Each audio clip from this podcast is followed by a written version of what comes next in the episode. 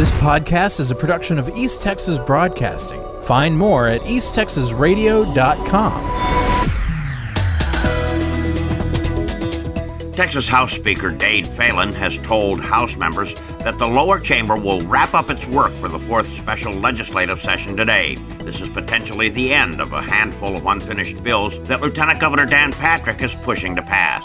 The decision means that unless the House makes a last minute maneuver to approve them, time will run out in this session for increased school safety funding, a school voucher program, and new property tax cuts and teacher pension raises. A farewell reception will be held at Love Civic Center today between 5:30 and 7, honoring Dr. Pam Anglin for her 20 years of service as president of Paris Junior College. Friends, current and former students, faculty, staff, and supporters of Paris Junior College are welcome to share photos, memories, and well wishes, which they will present during a slideshow at the reception.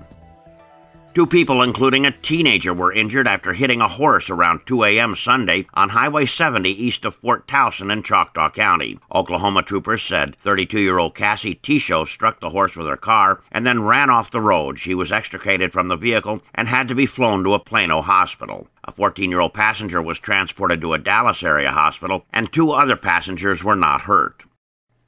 At about 5:46 Sunday afternoon, Greenville police and other emergency personnel responded to a single vehicle rollover accident on Highway 69 South. Responders located a pickup in the ditch that appeared to have flipped end over end before barrel rolling to a stop. The driver had been ejected and appeared to have been struck by his own vehicle. 38-year-old Casey Allen Jones of Weatherford was pronounced deceased. His body was sent to the medical examiner for an autopsy.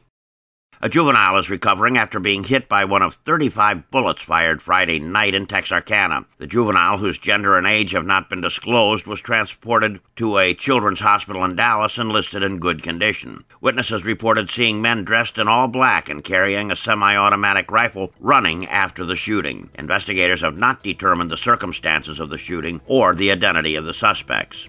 A Henderson County man is being held under a $1 million bond after his arrest on two counts of aggravated assault with a deadly weapon. 45 year old Kevin Ray Radican of Kemp is accused of stabbing two men in a subdivision just outside Athens shortly after midnight on Sunday. The victims were flown to UT Health in Tyler and listed in serious condition.